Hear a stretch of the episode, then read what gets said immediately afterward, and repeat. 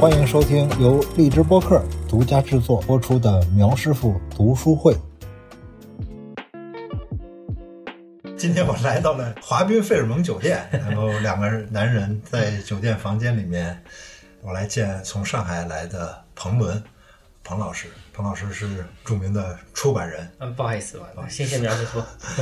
呃，上一次我们见是好像是五年前还是我都四年前，在法兰克福书展。 啊，对对对，就是你去书展，是就是出版社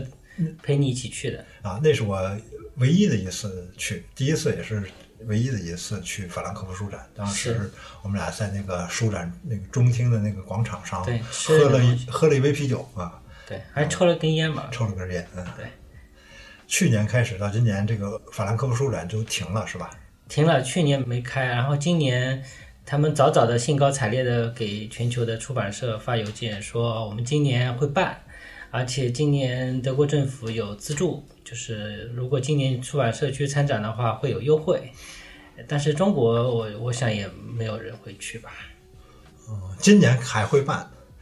他们现在说是会办，嗯但是我觉得现在这个局势也很难说有多少人会去。嗯，本身现在德国这个疫情也很严重，嗯，所以我估计今年就算办也是很惨淡的。现在那个网络上那么发达，为什么还需要一个呃大家真的去开一个展会，然后弄得逛不过来，人山人海的？为什么还要办这么一个实体的书展呢？呃，书展其实非常重要的，其实它是一个行业展，嗯，它主要是一个行业展，就是像所有各个行业一样的，就是各个行业都有展会嘛，嗯，那展会的目的，它其实它不是面向大众的，就是面向这个行业之内的这个信息交流，因为法兰克福书展最重要的就是一个版权交易的一个一个展会。那么大家在这个书展上，呃，经纪人、呃、出版社拿着他们下一季要出版的新书代理的作者的这个新作品，在那个展会上去交流。因为我们去书展上看，就是好像人这么多，是不是有必要？它其实非常有必要的，因为每年会有那么多书要出来，那么一个编辑的精力是有限的。比如说我自己作为编辑，我要采购哪些书，我要选哪些书，那在可能几百上千种图书里面选中你自己要的书，如果没有一些经纪人的介绍，你是很难判断一本书的。就是平时我们在工作当中，每天会收到国外的呃经纪公司、版权代理发的这种书讯，就是这种呃很多书讯，你看邮件是看不出来的，就是一些无效的这个信息。但是只有在你面对面跟，比如说你是一家经纪公司的经纪人，那我们彼此都知道我们的口味，你了解我出版哪些书，我也知道你代理哪些什么样的作者，那么我们这样的这个见面会谈就会非常有效。你会根据我的出版品味选择你认为适合我出版的书，即便是在书展上就半个小时的一个会，在这个半个小时之内，我们可能很快的就会谈论两三本重要的书。那么这两三本书实际上是是已经精挑细选过的，就是你已经知道我的品味以后，你给我选的书。那么这样的话效率其实挺高的。嗯，另外一个就是我觉得还有面对面其实是一种化学反应。嗯，我可能本来不认识你你这个经纪人，那么我们见面之后，呃，有点像面试。嗯，你经纪人要为你的作者找编辑，嗯，那么你见到了我，你就对我有一个印象，你知道我出版什么样的书，你是一个什么样的人，是不是值得信任，是不是值得把你的作者托付给我？那么就是一种面试嘛。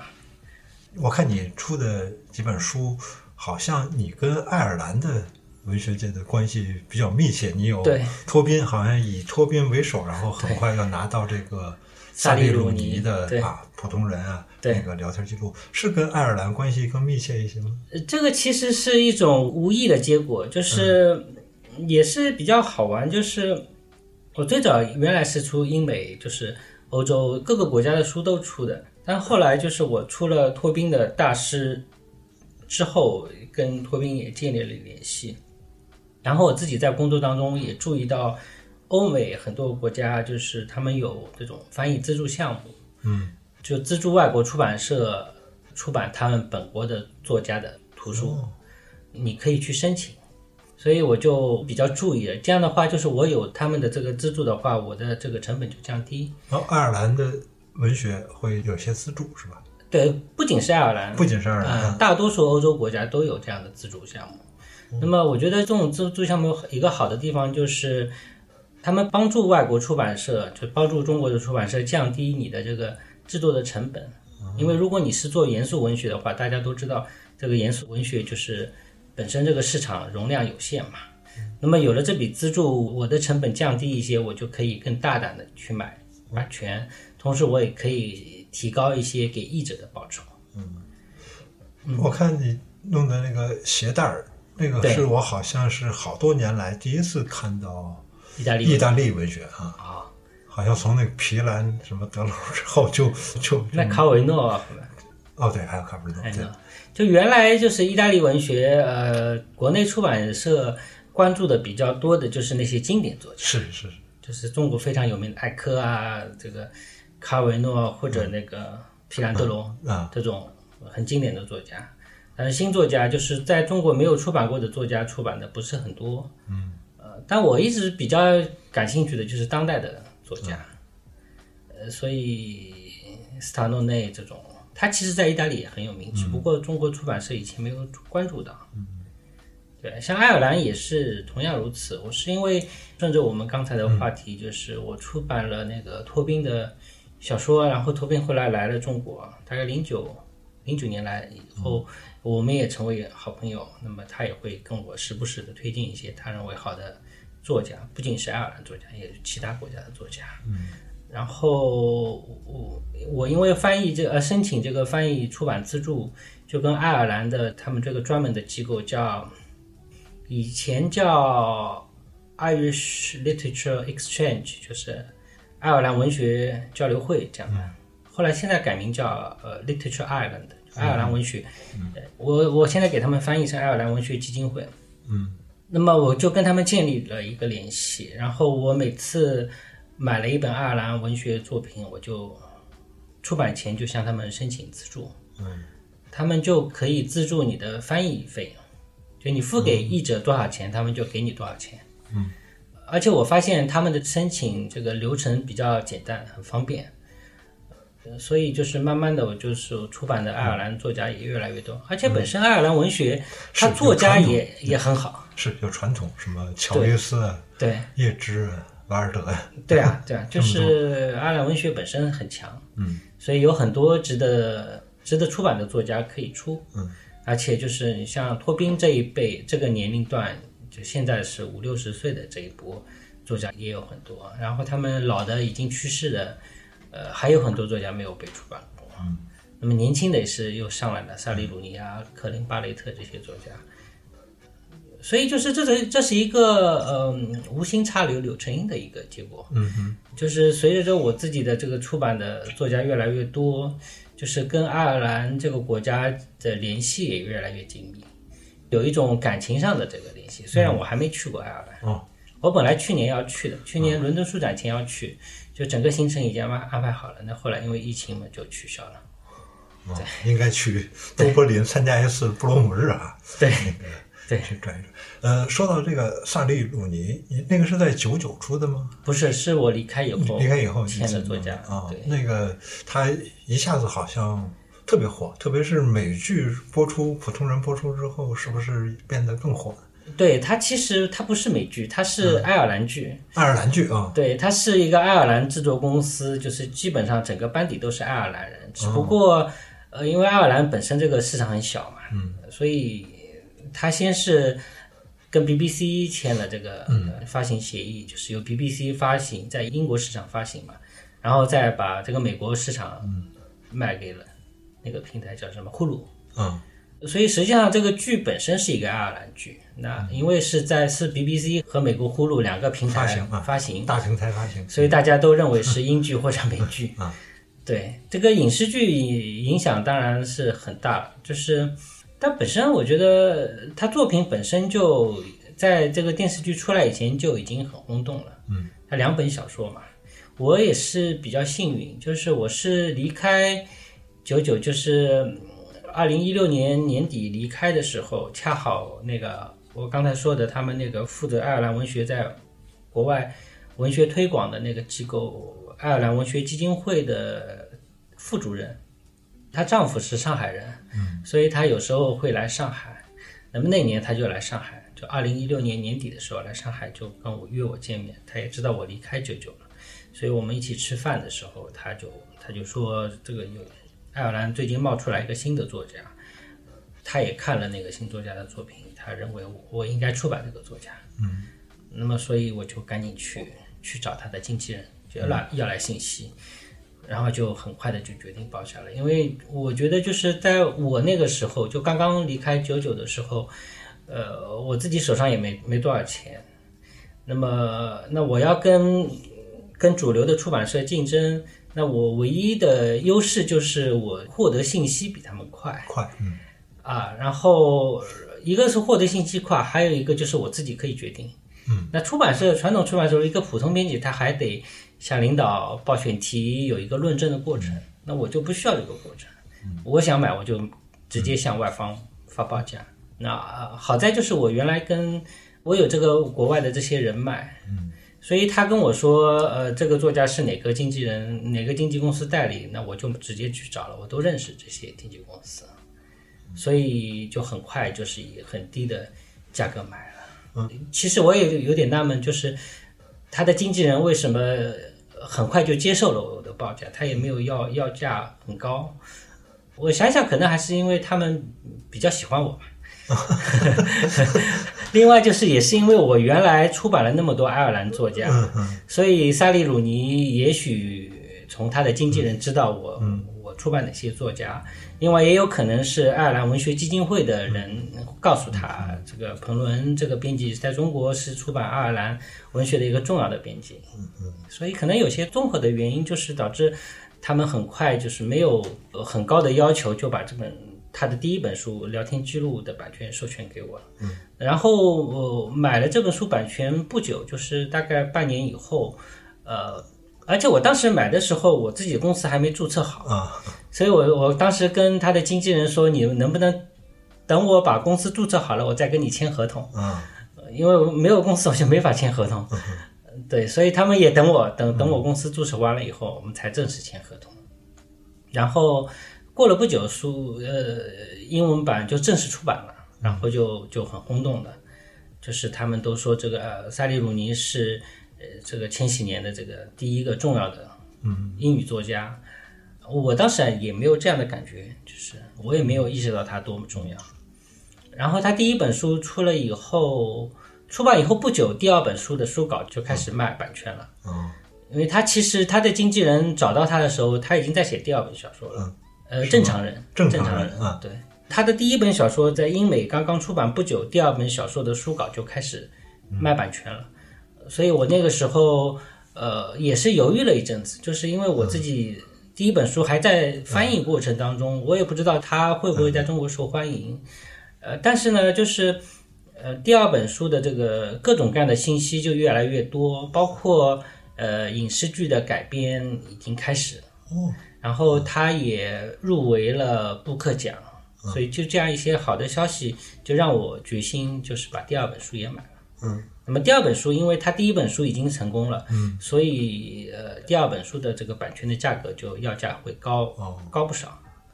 但是我那个时候已经决定就是要要长期的经营这个作家，嗯，所以还是买下来。呃我印象中好像那个呃正常人出版的时候，正好是那个剧也开始在网上对，有播出的时候，好像赶的那个时间点特别合这是我们拍。中文版对吧？是是是，嗯中文版还是晚了一点，它是电视剧是四月份，嗯就是去年的四月份上线的，然后国内就很快就有那个嗯字幕、就反字正幕有组资源，了， 对，就有资源了，字幕组就就把它弄过来。但是那个时候我们还在编辑的过程当中，但是那个剧出来对我的编辑倒是有一些挺好的帮助的，就是我也更理解了它这个文本跟这个剧的关系，就是。如果没有这个剧的话，我有的这个情节我我可能就是也不是非常把握的非常准确，因为这个剧它非常忠实于原著，嗯嗯就它除了有些这个细节它需要扩充，呃，但是它整个情节还是非常忠实于这个小说的，嗯，对，所以我就是在看了剧以后，也帮助我对这个文本的编辑做了一些改进。哎，说到这个文本，我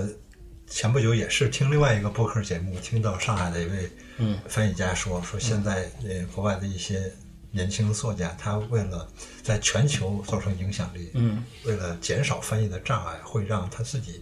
原来的文本更简单一些。举的一个例子就是萨列鲁尼，嗯，呃，你同意这种说法吗？我不同意，我觉得这是对作家的一种恶意揣测，恶意不太揣好，测，或者说对写作的一种恶意揣测。我嗯觉得作家写作的时候，他不会去考虑到外国市场会怎么样，嗯因为他无从了解一个外国的市场到底是怎么样的。我想每一个认真的作家，他写作都是为了他自己的母语的读者，嗯，呃，基于他生活的国家或者自己所处的这个环境去写作的，因为这个完全是一个马后炮嘛。这个评论是一一种马后炮，因为他自己写这个小说的时候，他也想不到自己会这么成功。嗯呃，所以我觉得这个可能还是一种想象。哎但是你承认不承认他？鲁尼的文字是比较简单一点，对对对嗯对，这个我觉得是他自己追求的一种风格，他不是说他为了这个市场而嗯故意这样写，嗯嗯因为有的作家是，你像海明威，嗯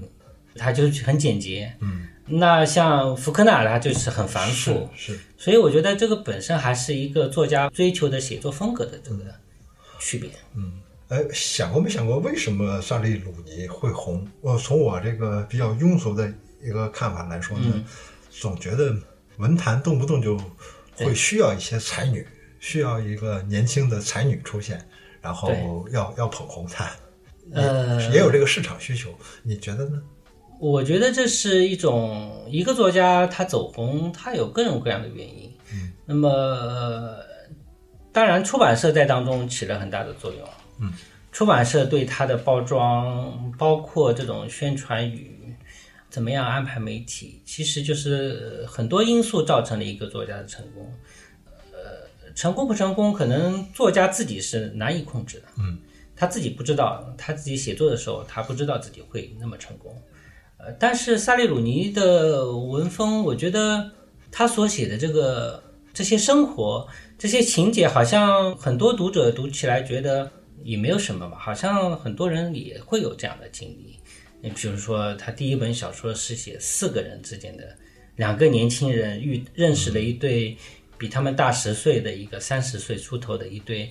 呃，夫妇，嗯中产阶级的夫妇，比较有钱的，然后一一个女孩跟其中一个丈夫有婚外恋，这样好像好像反正我看看的时候想到萨岗，萨岗的某种微笑，想起啊、对对，因为这个任何时代都会有这样的都会有故事这样的故事。嗯呃，但我觉得他比较有意思的是，他对人物的这个心理，尤其是对这个女性的这个年轻女性的这种心理的描写，他对待这个感情和性的这个呃反应和处理，我觉得还是有比较鲜明的这个时代特点。就是尤其是像《聊天记录》这样的作品里面，它是大量的运用了就是社交媒体的这种。呃，就是人在这个社交媒体这个时代里面，呃，如何交流感情这种方式，我觉得还是跟以前不太一样的。嗯当然，你要说就是，嗯，他多大程度的代表这一代年轻人，呃，因为我自己是比他大大不少，跟他相比，我就是他的这个大叔辈了。我觉得还是应该让他跟他同龄的这些同龄人年轻人来来做更准确的评判。嗯，对。但是我自己，我自己读这个第二本《正常人》比读第一本小说更有感觉。嗯，我觉得第二本《正常人》感觉他写的更游刃有余，更成熟一些。嗯，人们看一本书的流行啊，有时候总会跟社会风气相联系起来。比如《我的天才女友》，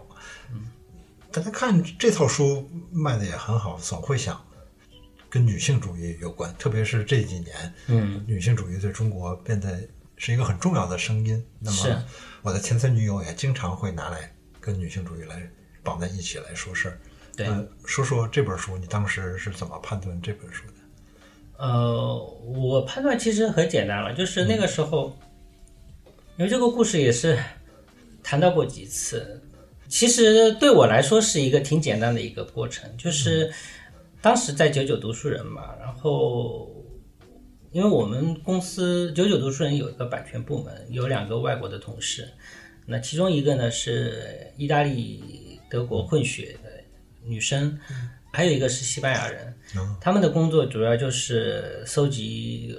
国外的这些新书的情报，然后给我们一些反馈意见。当我们编辑部决定要买一本书的时候，他们去执行，他们去谈判，把版权买下来。所以，首先是我们的这个意大利同事，中文名字叫白丽亚，她先读了意大利的这个原版，因为那个时候这个英文版就美国版已经出到了第二本还是第三本，已经在美国已经很轰动了。所以就是在当时的国际出版界，呃，这套书的这个重要性就越来越大。嗯，各个国家的出版社都在竞相的买版权，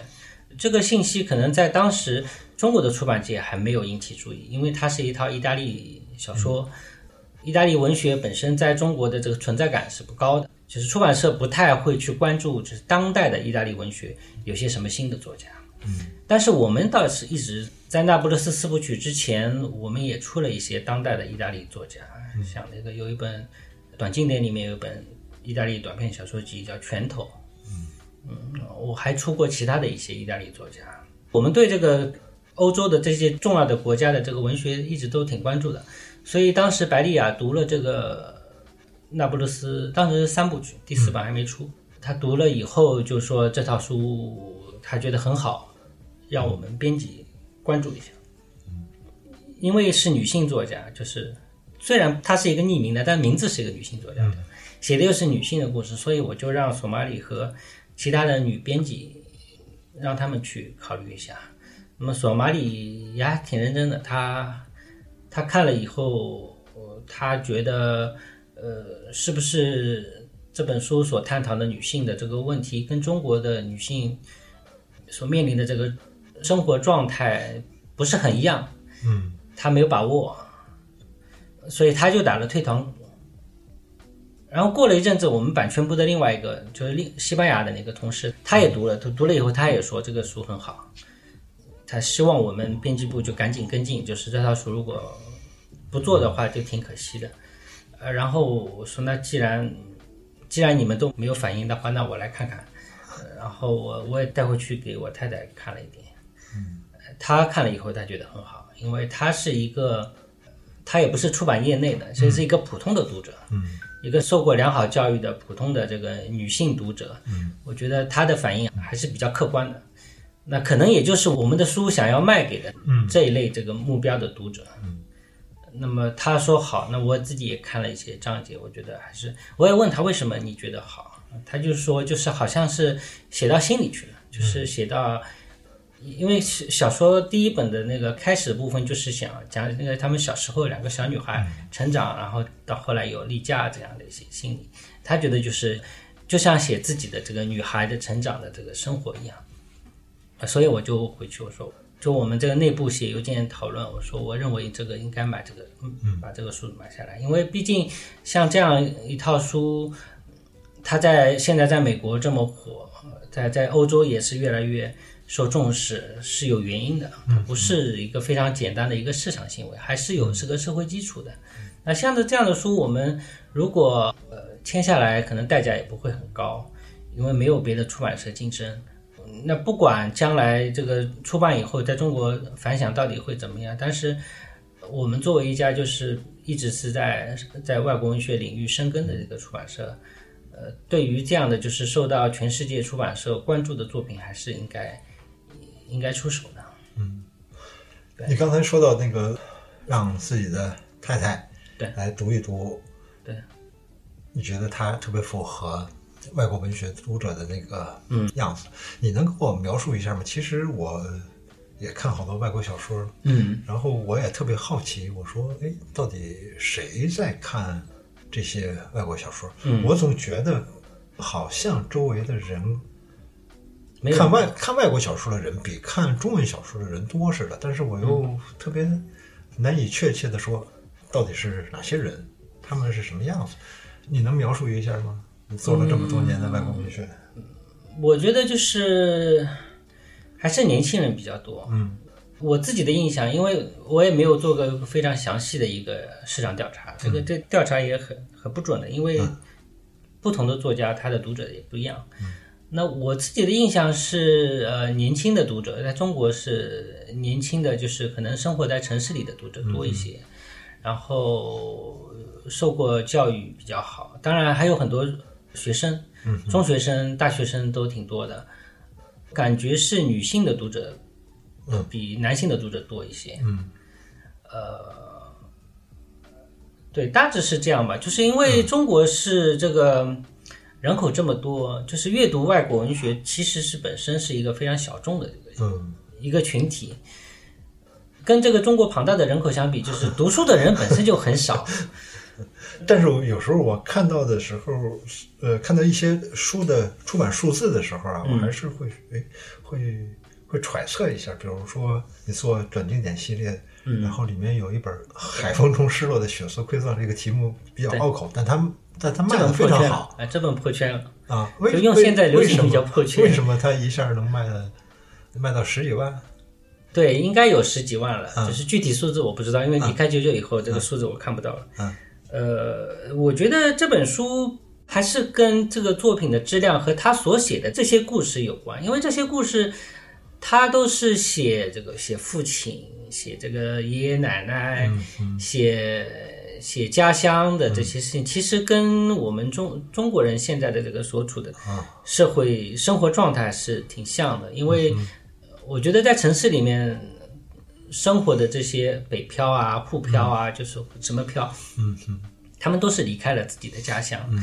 可能从一个小地方到了一个大城市，所以他们其实面临的跟海风中失落的血色馈赠是一样的状态。他们读这些故事会想到自己的在老家的父母，嗯嗯。想到自己小时候可能父母为为孩子所做出的牺牲，呃，那可能有的父亲就是为了家里的这个生计，放弃了自己的梦想去做一个呃矿工，做一个渔夫。我觉得就是呃会有很多共鸣，但是呢，同时就是呃这个作家能把这些生活写得那么好。就是因为其实很多人都表达不出来，他有这样类似的这个生活经历，他自己没有能力表达出来，但这样的作家用这样的故事表达出来的这种情感，就是让大家觉得有很深的共鸣。呃，然后当时我们出版的时候也做了一些呃工作，就是我当时联系了加拿大国家电影局，呃，通过那个加拿大大使馆获得了。版权就是我们组织了一些书店里的这个纪录片的放映，因为二零零五年的时候，加拿大国家电影局拍摄了一部呃这本书的作者麦克劳德的纪录片，所以我们当时组织了大概二十多场在独立书店的这个纪录片放映。嗯，全国范围内，哎，对，全国范围，北京、上海、呃、厦门、广州、合肥，好像很多城市。嗯嗯对，所以这个效果很好，就是很多人其实当时没有看过这本书。另外还有像像许志远、像单向街，他们都非常起劲，就是因为他们也很喜欢这本书。呃，包括方所也是，方所的那个采购，他们也非常喜欢书，就把这本书作为这个年度推荐啊。许志远还在这个当时那个嗯，他们还 App 里有博面客镇，嗯朗读这个朗读里面的故事，嗯所以就是一种口口相传的一个。嗯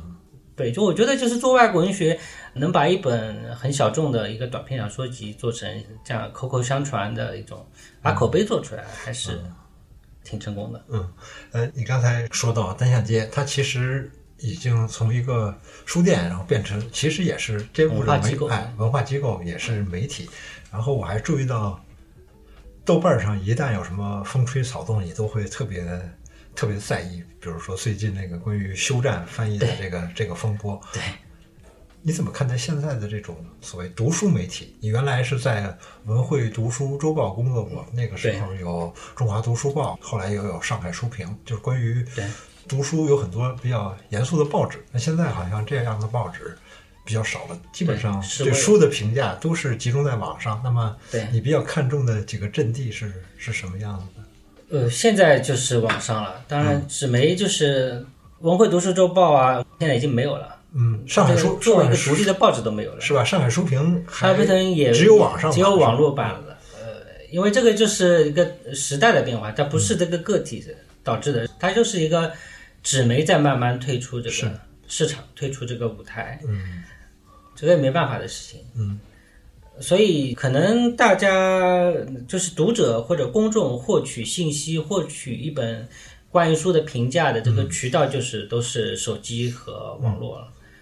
那所以，我觉得出版社也要相应的做出调整。我觉得这个都是没有办法，或者说你只能顺应这个时代，顺应大家的阅读方式的改变。嗯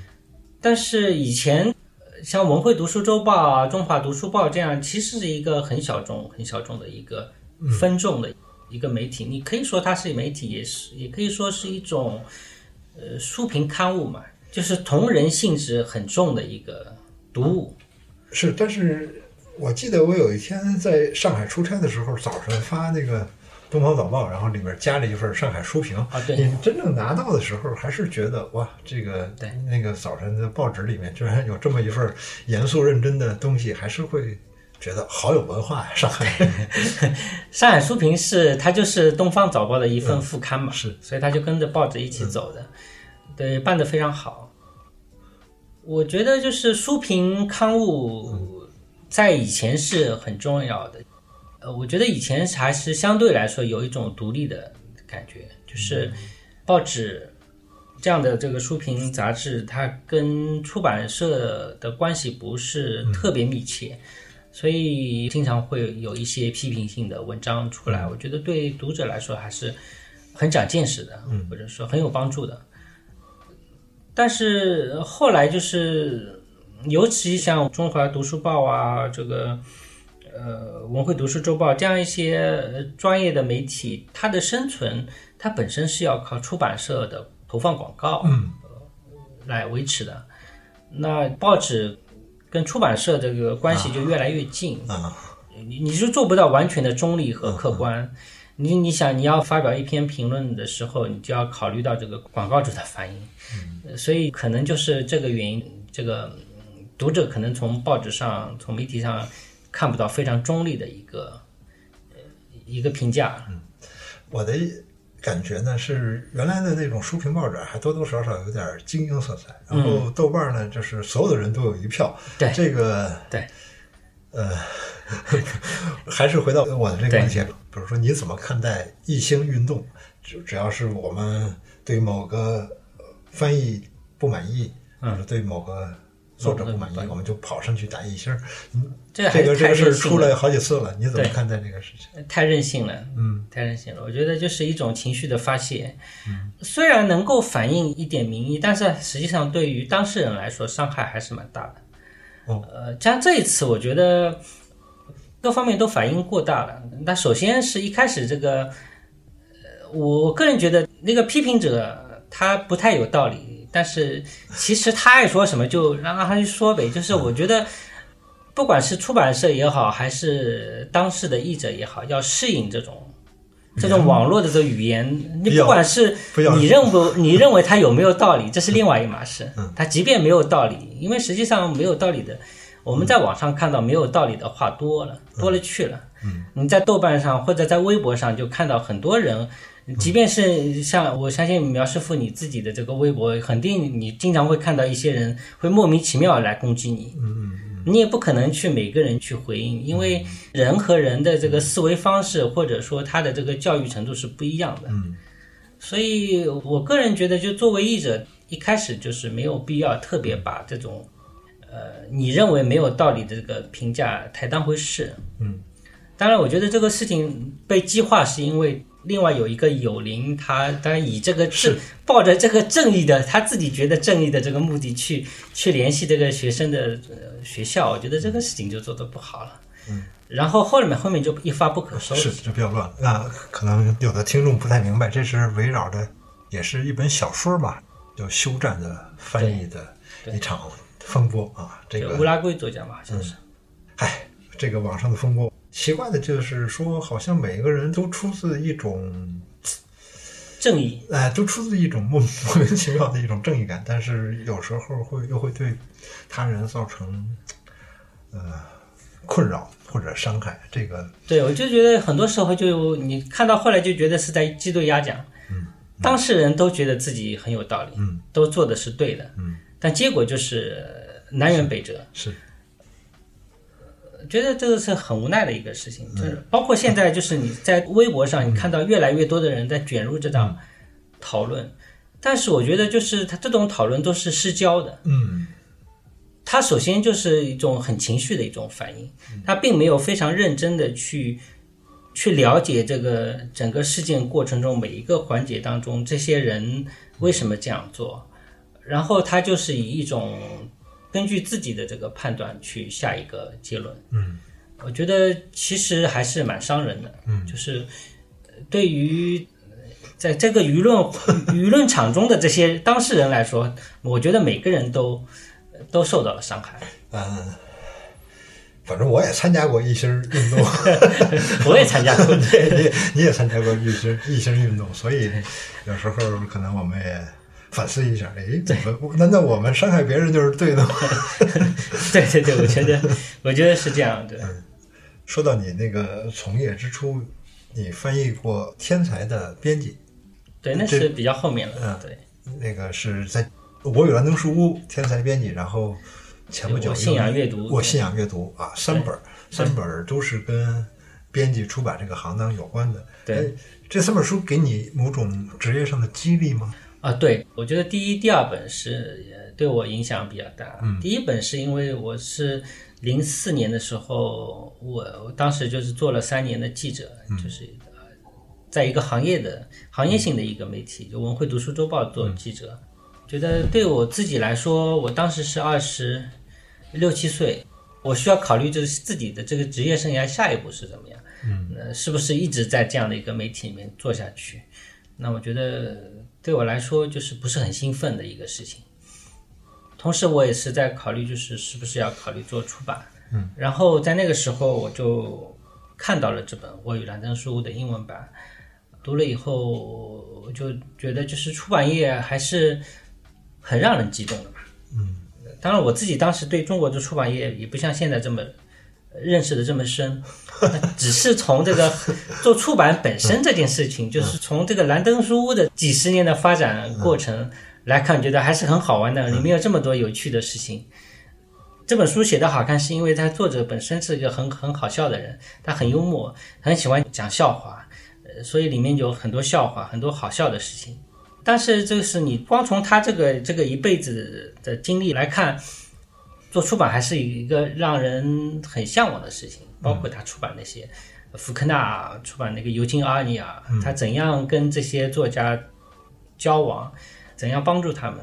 因为回忆录嘛，回忆录他一个出版人的回忆录，他基本上都是会讲他自己一生中的一些光辉的这个是，事情，所以你看到都是一些光明的、开心的事情。嗯那可能是一种错觉，对我自己当时来说是一种错觉，我就觉得就是出版还是很好玩的事情，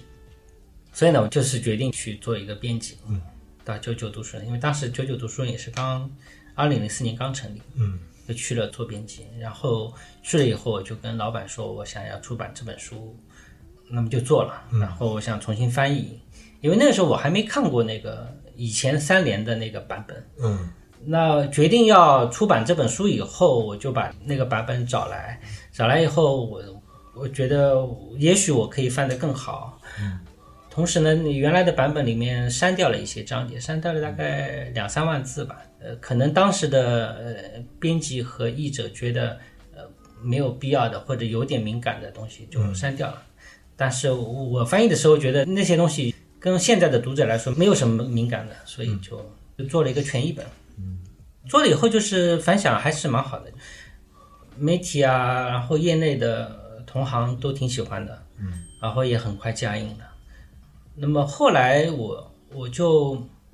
看到了《天才的编辑》这本书，嗯看到《天才编辑》这本书对我的触动更大了，因为就像我刚才说的，《我与兰登书》是一个出版人的回忆录，他难免溢美，讲自己这个一生中光辉的那些东西。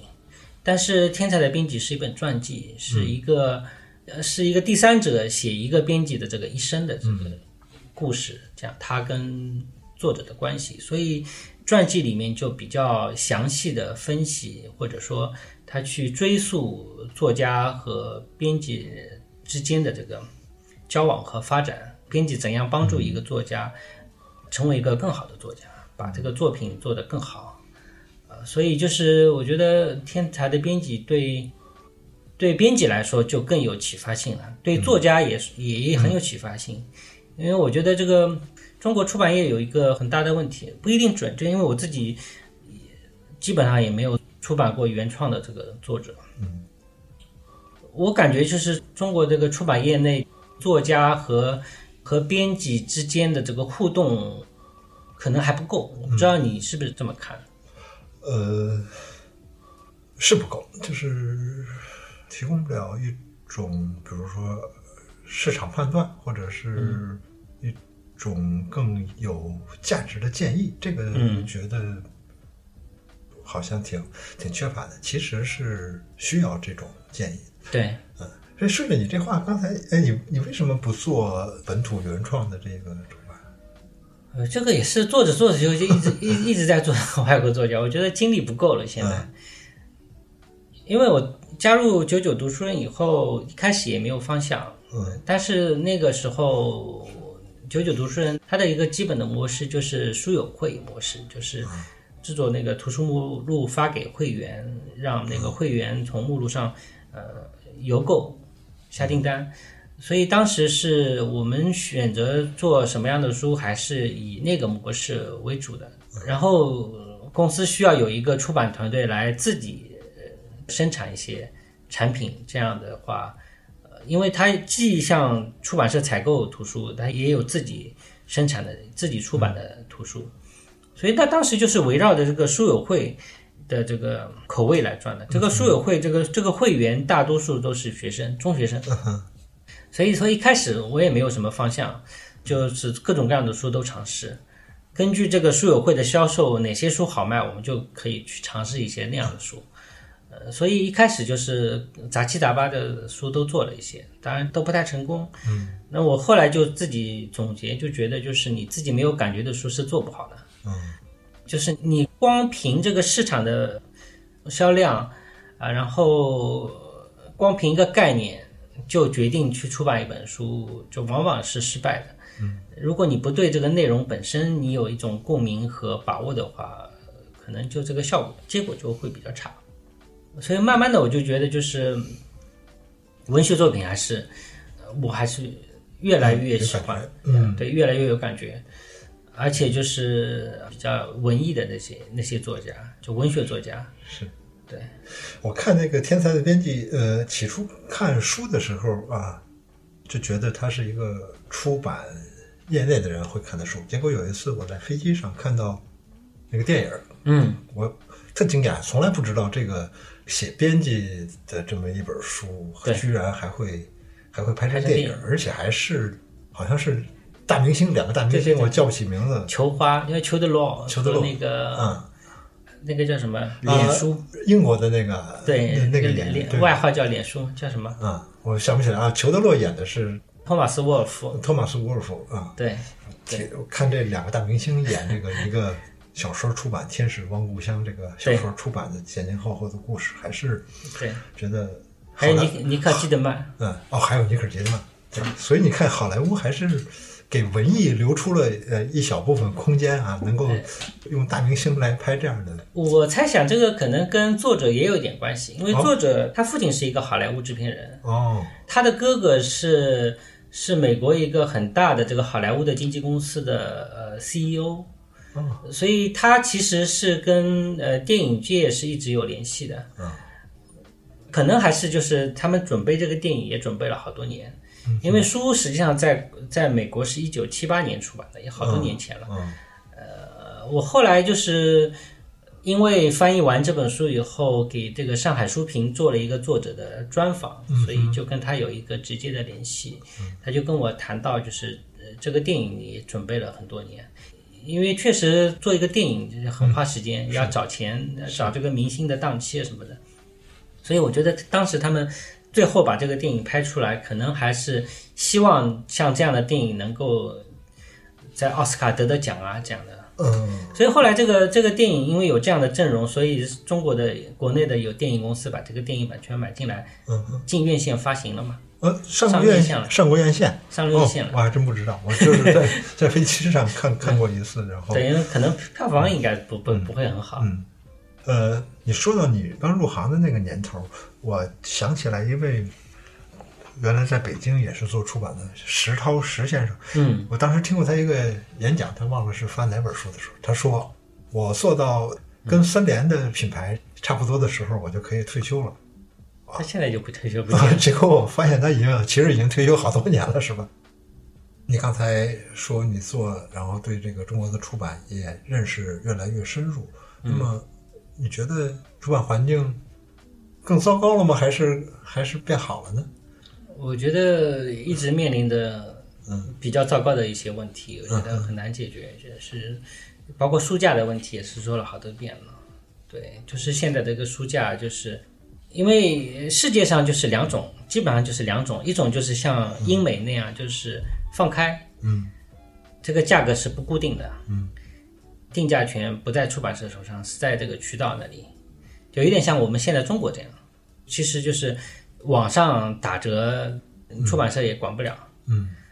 那么另外一种就是像像日本啊、像欧洲、法国、德国这些国家，它要么是通过行业协会，要么是通过国家立法来来限制这个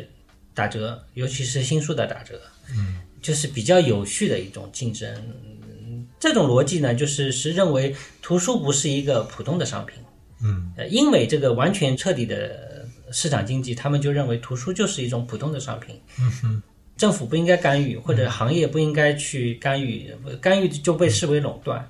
那么欧洲、法、日本啊这些国家，他们认为图书是一种呃有特殊属性的这个商品，应该采取一定的保护措施，来保证有价值的东西能够能够出版。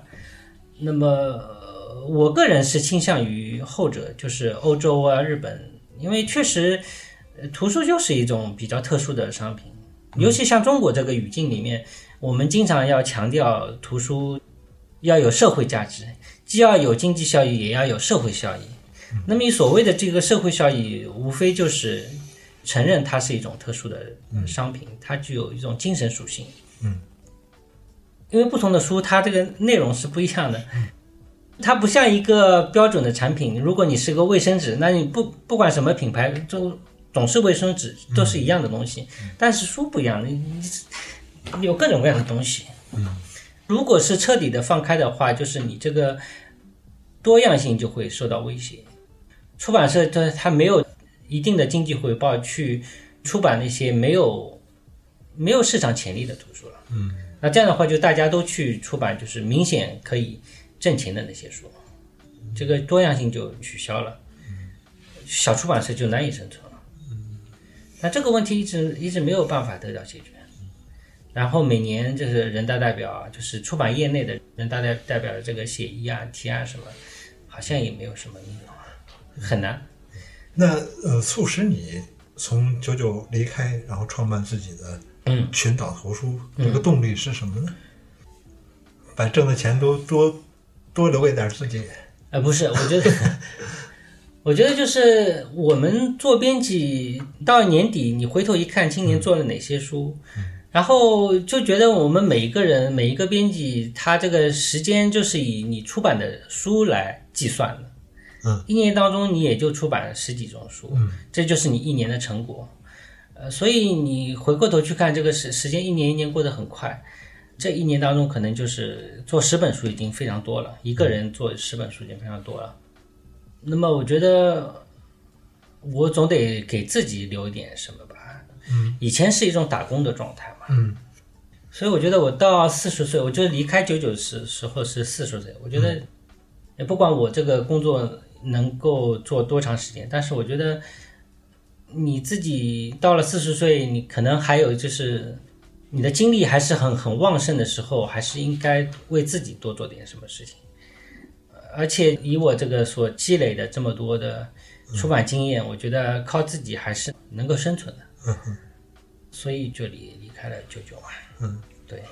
我看很多报道上面说你离开之后始终处于一个光杆司令的状态，然后不招人，是这样的吗？呃，对对对，现在还是这样。啊当然，我觉得有一个误区，就是因为出版其实还是一个团队才能做的工作。啊虽然我的公司是只有我一个人，但是我需要和出版社一一起做一本书，